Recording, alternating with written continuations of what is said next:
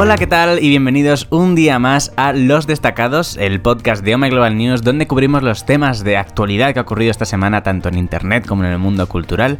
Hoy están conmigo Samuel Ortega. Hello.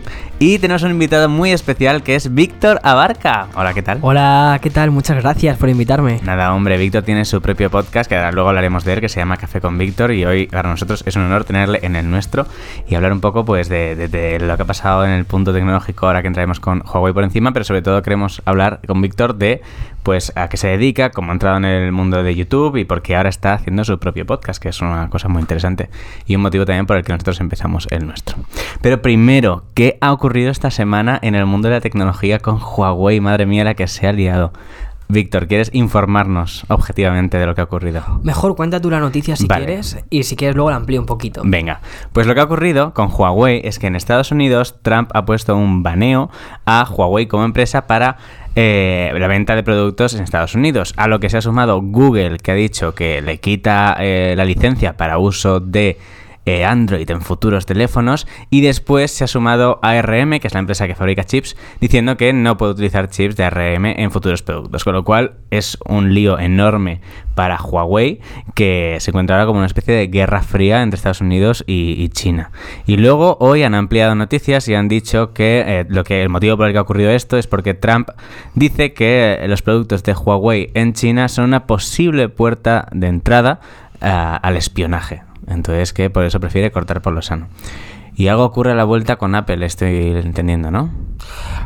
De momento no se sabe nada de lo que puede suceder con Apple, pero sí que puede ser una de las de las que se vean afectadas. ¿En qué sentido? ¿Cómo puede verse afectado? Sin comerlo ni beberlo, porque tampoco se han metido en nada, sino simplemente, eh, o parece ser, ¿no? Según, de hecho, lo contaban el otro día en un artículo en El País, eh, que podía llegar a verse afectada porque al igual que Estados Unidos ha prohibido la venta de dispositivos de Huawei por ser una marca china y por ser como uno de los estandartes de China en cuanto a tecnología, lo mismo podía hacer China con Apple, porque Apple es una marca que parece como muy vinculada a la sociedad norteamericana. Es como muy habitual de- como imagen de marca. Sí. Porque, o sea, es a mí personalmente me parece que es un poco meter a, a una marca en medio, mm, de o sea, sin, sin comerlo ni beberlo, eh, pero también algo similar sucede con Huawei. Tampoco hay pruebas de que Huawei esté haciendo el espionaje que el, el señor Trump dice que está haciendo ni nada parecido. Es, es muy arbitrario. De hecho, si no me equivoco, Huawei sacó. Hubo polémica también hace unos meses con esto y Huawei sacó un comunicado diciendo que no tenía ningún tipo de vinculación con el gobierno chino. Exacto, todo esto viene desde hace bastante tiempo, desde hace meses, de hecho. Esta mm, guerra fría que estamos viviendo entre Estados Unidos y China respecto al espionaje y la tecnología. Eh, de hecho, uno de los puntos más fuertes fue cuando Estados Unidos pidió la detención de la hija del, del CEO de Huawei, vamos, del, del dueño de Huawei, sí. y fue detenida en Canadá. O sea, es, es que es, es- es de locos. Sí, o sí, sí, totalmente. Y la detuvieron, después fue mm, eh, soltada en libertad, pero por el camino se saldaron tres personas a las que encarcelaron y dos personas a las que están sentenciadas a muerte. ¡Wow! ¡Wow! que- No tenía ni idea. Sí. Qué fuerte. O sea que realmente es una guerra fría. Eh, sí, sí, yo creo que la gente no está siendo consciente, no sabemos hasta qué punto Huawei eh, está metida en medio, ellos han dicho muchísimas veces que, que no, yo quiero tener fe en eso, sinceramente, pero lo que sí creo es que esta situación no beneficia a nadie y muchísimo menos al consumidor. O sea, si efectivamente es una marca que, eh, que está violando la privacidad de, los, de sus usuarios, se tendría que analizar, se tendría que efectivamente demostrar, porque es que aquí no se ha demostrado nada, es que Claro. es, lo, es lo fuerte. Eh, Joaquín, que aquí no se ha demostrado nada, no se está condenando antes de que haya una demostración. Claro. Entonces, Bueno, y prejuicios, digamos. y muchos prejuicios, Claro. sí. O sea, yo no estoy haciendo de, de abogado de Huawei en absoluto, ni abogado de nadie, No, no, no. Pero, pero sí que me da muchísima lástima que se esté juzgando antes de demostrar nada. Seguramente todo esto esté sirviendo de alguna manera para un propósito político que tenga Trump y que está utilizando todo esto para llegar a un fin específico. Sí, el fin específico es que además eh, se le cumplía el plazo, eh, creo que es a finales de este mes, a finales del que viene, se le cumple el plazo para llegar a un acuerdo con China en cuanto a aranceles y esto lo que ha hecho ha sido simplemente incentivar que tengan que buscar una nueva forma de... O sea, esto, esto, esto es mucho más allá de Huawei. Huawei yo personalmente creo que se le ha metido en medio simplemente pues para intentar hacer daño a una marca que es más grande. Pero esto viene por un tema más bien político entre China y Estados Unidos y un tema de aranceles. Y a finales de este mes o del siguiente se les termina el plazo para fijar precios de aranceles y entonces han dicho, si no llegamos a un acuerdo vamos a hacerlo por las malas. Recordemos que Huawei es la segunda empresa a nivel mundial que más factura a nivel smartphones. Está primero Samsung, después Huawei y después en tercer puesto está Apple. O sea que realmente es un gigante tecnológico ya no solo chino, sino a nivel mundial. Y atacarle directamente, pues ya veremos cómo, cómo, de- eh, cómo se desenlaza todo esto, ¿no? Pero bueno, volviendo a Víctor Abarca, cuéntanos, Víctor, ¿a qué te dedicas a día de hoy? A día de hoy soy youtuber y podcaster, si tuviese, o mejor dicho, creador de contenidos. Vale, en estas dos plataformas. En estas dos plataformas, sí. ¿Y cómo empezaste en el mundo de, de la creación de contenido digital? Porque venías antes de... ¿Dónde trabajabas De anteriormente? marketing. O sea, Marketing, yo venía ¿no? del mundo del marketing. Correcto. Eh, venía de trabajar para cliente. eh, también había trabajado un poquito en agencia, después pasé a cliente. Y después decidí que aquello no me terminaba de gustar. Y entre otras cosas, porque fui a una charla en la que Omai, por aquel entonces todavía era Omai, no era Wow. Joaquín, públicamente en redes, y Gominuque hicieron una charla en Fundación Telefónica sobre. Fue sobre Snapchat. Sobre Snapchat, sí. Sí, y para mí fue como súper reveladora en el sentido de, de decir, wow, hay personas que están viviendo de la creación de contenidos, hay personas que viven, que hacen de esto un trabajo y que mm, llega un punto en el que si te gusta tanto una cosa, al final estás haciendo un poco tu afición, tu trabajo eh, y, y se puede conseguir.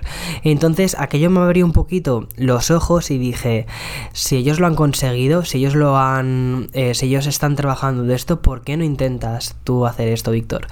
Y durante un tiempo estuve dándole bastantes vueltas, sí que había hecho bastante de publicidad en YouTube, pero como anunciante, pero nunca me había planteado nada como creador de contenidos dentro de la plataforma. Hasta que empecé a hacerlo y vi que aquello podía llegar a convertirse en algún punto en mi vida en un trabajo y dije, venga, pues apostamos todo a esto. No había plan B, fue todo apostar por un plan A y además que por circunstancias de la vida eh, sabía que me iba a ir a Estados Unidos, sabía que iba a tener una vida bastante itinera- it- itinerante y mm, pensé que un trabajo como autónomo que mm, me permitiese esa libertad y que además me gustase era la parte de comunicación y, y- y YouTube. Y así es como empecé. Y podcast empecé por aburrimiento. Una, una curiosidad es que has mencionado la charla de Gominuke y Omai en el Espacio Fundación y creo recordar que yo también estuve Puede hace ser. mucho tiempo. ¿En Sí, sí, serio? hace ya- Fue como hace tres años, una cosa Sí, así. cuatro años. O cuatro ya, sí, sí, sí. Cuando Snapchat estaba dicho vivo. y me he Sí. acordado y creo que a lo mejor era la primera vez que yo iba a ese sitio. Puede ser. Sí, para mí también era la primera vez que iba a, la- a Fundación Telefónica. Qué curioso. En Sí. esa charla hablamos de la creación de contenido, sobre todo en Snapchat, y es algo que ahora ya ha desaparecido y lo ha canibalizado totalmente Instagram, Instagram, Stories. sí. Muy curioso, la verdad, cómo, cómo evolucionó todo eso. Bueno, y como podcaster, dices que empezaste por aburrimiento. Sí, po- como podcaster empecé por aburrimiento principalmente porque mm, eh, después de España me mudé a Texas, a San Antonio. San Antonio es una ciudad que no sé cuántos habitantes tendrá, 50.000, u- 80.000. Bueno, realmente eh, gente que tuviese cerca éramos yo y las vacas. Ya está. Preciosa Entonces, compañía. Exacto. Entonces eh, necesitaba, necesitaba hablar. Y por aquel entonces eh, ya empezaba a tener una pequeña audiencia en YouTube. No sé en ese momento cuántos éramos exactamente. 40.000, una cosa así. Era una pequeña audiencia. Y me apetecía crear más comunidad. Y sobre todo, más que con un propósito de voy a crear comunidad, más bien era un propósito terapéutico. Es decir, voy a ponerme delante de un micrófono. Como ya tenía un micrófono comprado de mi época en la que jugaba videojuegos y hacía streamings de videojuegos y todo eso lo dejé aparcado, dije, oye, voy a desempolvar este micrófono y voy a empezar a contar mi- mis movidas en esto de los podcasts. Y no pensé que me fuese a escuchar nadie, sinceramente. Y poquito a poquito, poquito a poquito, aquello fue. Bueno, realmente no fue poquito a poquito, fue muy rápido. Creo que me subí a la ola de. o a esta segunda hora del podcasting justo en el inicio y el podcast ha ido muy bien. Estoy Sí. orgulloso ahora. Efectivamente. ¿Cuántos episodios llevas ya de Café con Víctor? Uf, no sé, 60. Wow, Creo, 60 y pico. un montón ya. Sí. Efectivamente, como dices, ha habido como una segunda ola porque los podcasts en sí no es algo novedoso. Esto tiene ya muchos años, Hmm. tuvo su boom al momento y después mm, pasó como que murieron, ¿no? Un poco y se quedaron de lado. Y ahora han vuelto otra vez más y todo el mundo tiene un podcast ahora mismo, ¿no? Sí, exacto. Tú llegaste al principio, nosotros nos hemos incorporado quizás un poquito más tarde, pero ¿por qué crees que ha vuelto el podcast? Pues yo creo que porque, primero, ahora todos vivimos con auriculares en los oídos. Ya sea por los AirPods o por otros auriculares. Todo el mundo vive con auriculares en los oídos. Segundo, creo que los podcasts han pasado de convertirse en algo más amateur, en algo más que te reúnes con tus amigos y estás en una sala, un poco como YouTube también sucedió, ¿no? Sí. eh, que estás en una sala, a de repente que ya han pasado a ser formatos muchísimo más producidos, con sponsorizaciones, sobre todo en Estados Unidos. En Estados Unidos el podcasting casi son programas de radio, pero con presupuestos increíbles de programa de radio. Y mm, en tercer lugar, también creo que por el tema de los asistentes virtuales. Tenemos muchísimos altavoces en casa conectados, el HomePod, el Google Home, Alexa, y son increíbles bichos para escuchar eh, Pod- podcast. Y también por los coches. Y si tuviera que poner un quinto fenómeno, creo que ha sido porque estamos pasando de ser un tipo de consumidor pasivo en el que antes era la televisión la que elegía qué programas de tele ponernos. El consumidor en cuanto a tele ha pasado a Netflix, ha pasado a plataformas de streaming, ha pasado a YouTube a elegir qué contenido quiere ver.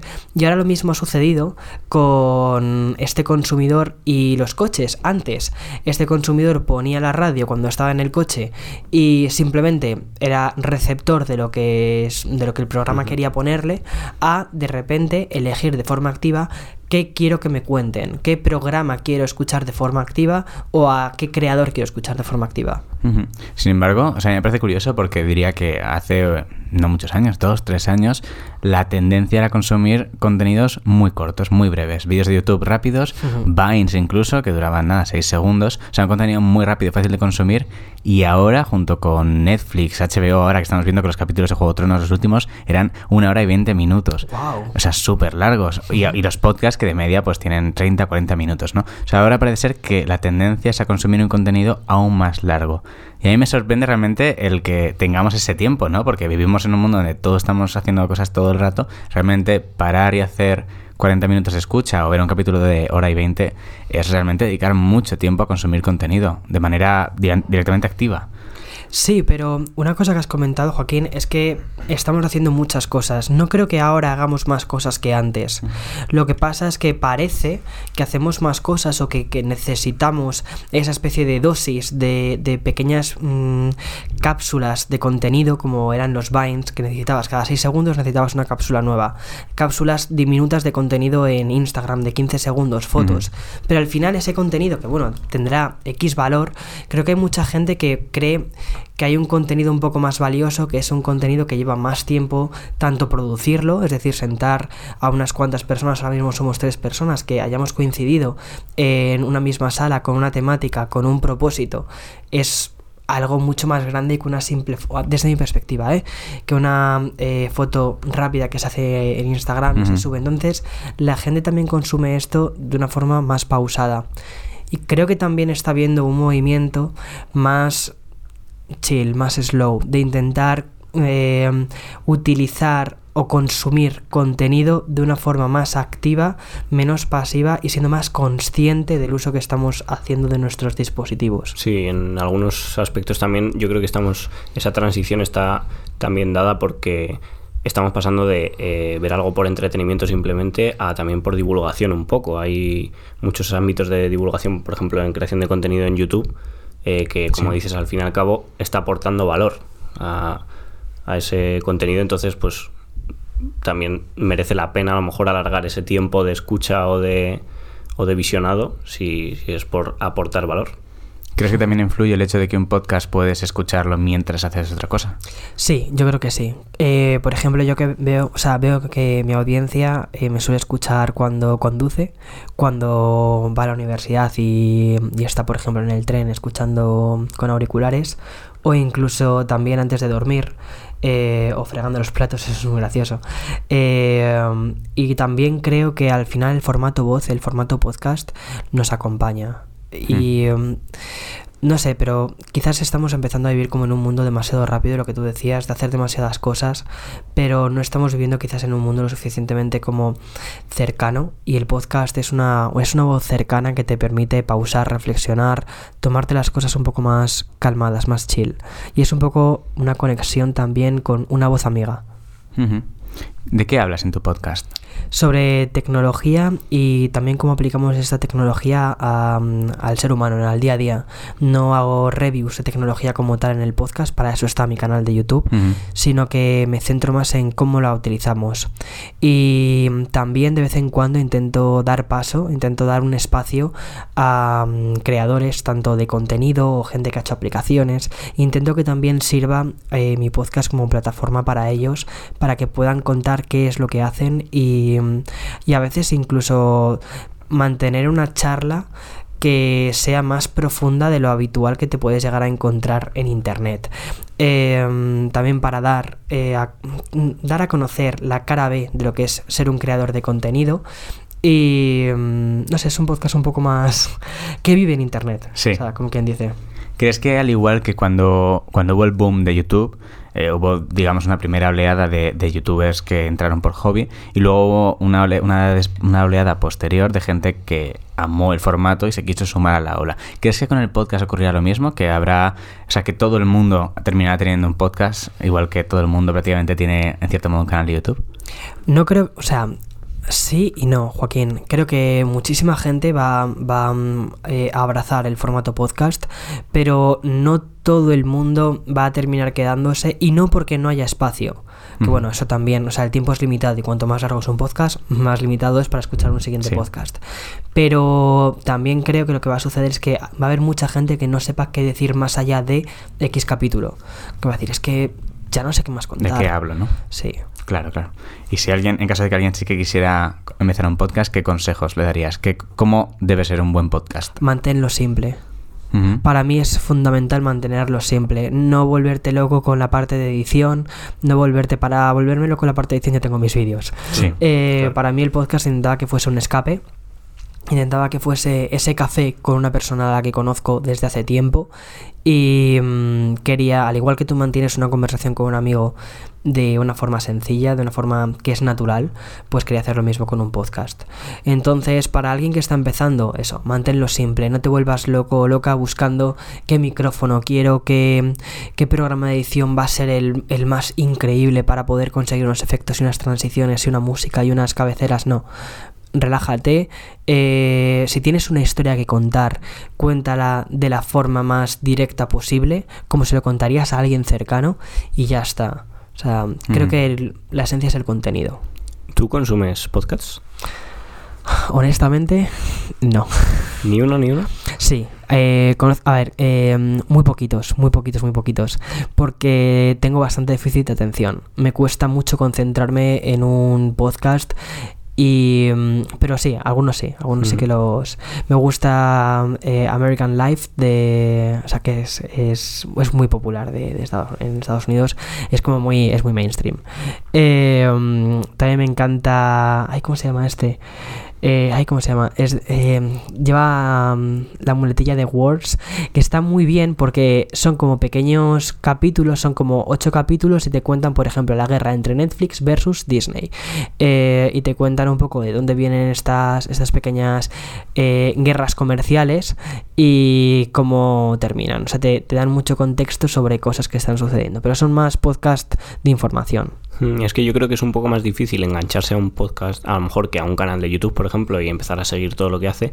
Pero una vez que te identificas con alguno, yo sigo alguno de audiolibros, por ejemplo, y sí que una vez que te vas enganchando dices, "Hombre, a ver de este de qué está hablando, tal. Sí, no, la verdad que, o sea, yo con- conozco pocos podcasts realmente que me han enganchado. Mm. Escucho el de Víctor, escucho, eh, sacó Gominú que tuvo uno de un capítulo que me gustó mucho y estoy deseando que saque más. Y luego conozco alguno de, de música clásica que me gusta mucho porque te van hablando de canciones y curiosidades y tal. Pero la verdad que no es el formato que más consumo, soy más de, de YouTube o de Netflix o Mm. cosas así. Y hablando de YouTube, cuéntanos, ¿qué haces en YouTube? Em, reviews de tecnología y blogs. Desde un punto de vista muy personal, al final el canal se llama Víctor Abarca. Sí, justo, justo. Entonces eh, empecé, o sea, cuando, bueno, realmente cuando nos conocimos, empecé con mi canal de YouTube de videojuegos, porque pensé que Hmm. era lo más fácil de mantener, sobre todo porque me encantan los videojuegos. Y dije, vale, si queremos empezar a explorar esto, este universillo de YouTube, vamos a mantenerlo simple. Vamos a hacer un contenido que para mí sea fácil de crear y que me encanta hablar de él. Y que sobre todo cada semana pueda subir mínimo un vídeo. Y dije, ya está, videojuegos. Cuando vi que aquello efectivamente podía llegar a funcionar y que mm, había una audiencia que se empezaba a interesar y cuando también decidí pasar de mi trabajo de 9 a 5 a dedicarme full time a YouTube, fue cuando dije, vale, eh, el canal se llama como yo, eh, necesito una mayor representación de quién es Víctor Abarca. Y los videojuegos eran solo una parte muy pequeña de mí, o sea, y decidí empezar con blogs. Los blogs lo que me permitió hacer es que perdí toda la audiencia que tenía anteriormente creada. Claro. En aquel momento tenía 20.000 suscriptores y perdí, no sé, creo que fueron como 17.000 suscriptores en tres meses, fue increíble. Wow. Fue una locura, o sea, tú imagínate decir, venga, va, voy a apostar por este proyecto y de repente pierdes tantísimos suscriptores. Pero seguí con mis blogs, seguí intentando contar mi historia, de dónde, de dónde venía y hacia dónde iba, sobre todo pues para, para contar quién es Víctor Abarca. Y después poco a poco fui introduciendo un tema que me encanta, que es la tecnología. Y así fue como, como empecé. Y Pequeño, pequeño inciso para decir que Víctor Abarca tiene 293.000 eh, suscriptores actualmente en YouTube y más de 30 millones de visualizaciones. wow, O sea que los O sea- 17.000 que perdiste los recuperaste Sí, pronto, ¿no? sí, sí, sí. No tardé demasiado tiempo en recuperarlos, pero sí que cuando eh, justo me lancé a la piscina y empezaba a ver números rojos, números rojos, números rojos, era un poquito difícil. Agobiante. Sí, era justo, agobiante. Y, mm, y ahora pues muy bien. O sea, Qué bueno. ¿Y hacia dónde crees que va YouTube? Porque ha cambiado muchísimo. Incluso en el poco tiempo que, relativo poco tiempo que puedes llevar tú, ha cambiado muchísimo la plataforma. Sí. ¿Hacia dónde crees que va? Creo que va hacia contenidos más largos más, y más profesionales. Creo que el youtuber del concepto youtuber, eso es una generación que se ha quedado ya bastante atrás. Es una generación que yo he consumido como, como consumidor. O sea, como Víctor Abarca personita que se pone youtube.com y empieza a ver eh, vídeos. Eh, pero creo que va hacia un contenido muchísimo más profesional y que empieza a rozar la barrera de medio. Eso sí, siempre como con una especie de host, eso seguimos manteniéndolo, una especie como de anfitrión de ese canal, que es quien lleva un poco la, la voz andante. Pero cada vez me encuentro con canales grandes, sobre todo en Estados Unidos, que hay una persona que es la que representa ese canal, pero detrás de él hay un equipo, detrás de ella hay un equipo formado por varias personas que permiten que el canal siga creciendo. Un poco lo que hemos hecho aquí en Ome Global News, en cierto modo, que el canal empezó como mi hobby y ha evolucionado totalmente a, más hacia eso, hacia un medio de comunicación. Yo estoy de acuerdo ahí. También vemos que YouTube como que potencia un montón el contenido traído de televisión directamente. Los late shows, por ejemplo, que son piezas traídas de televisión y puestas en YouTube, funcionan súper bien. Sí, pero quizás porque, porque es un formato que la gente también demanda. Sí, sí, sí, sí. Es una forma fácil de ver los momentos más divertidos de un programa Exacto. que a la gente le gusta, ¿no? Exacto. Si al final yo creo que YouTube en cierta medida es una especie de reflejo de lo que la gente quiere. Cuando te vas a los trends de YouTube y aunque nos duela muchísimo encontrar trends eh, la- en la página de tendencias, cosas completamente absurdas, pero seamos sinceros, ¿quién de nosotros no se ha metido en trends y ha hecho clic en alguno de esos vídeos? Mm. Porque al final dices, aunque sea un derrame cerebral que me va a dar viendo este vídeo, pero lo ves. Sí. O sea, es un poco un reflejo de nuestras mm, mayores mm, tonterías que tengamos en la Sí, cabeza. efectivamente, un reflejo de la sociedad. Pues muchas gracias, Víctor, la verdad, que ha sido una conversación muy interesante, eh, tanto de YouTube como de los podcasts. Si queréis seguir a Víctor, le tenéis en YouTube en Víctor Abarca y en los podcasts en Café con Víctor. Tus redes sociales son igual Víctor Abarca, ¿verdad? Sí, o sea, algunos llevan arro, eh, barra, Barra baja o cosas ¿no? así, pero, Pero se te encuentra. Sí, es fácil. Perfecto, pues muchas gracias, Víctor. Muchas gracias, Samuel. Muchas gracias. Yo soy Joaquín Reisa y nos vemos en el siguiente programa de Los Destacados. Hasta pronto. Chao. Chao.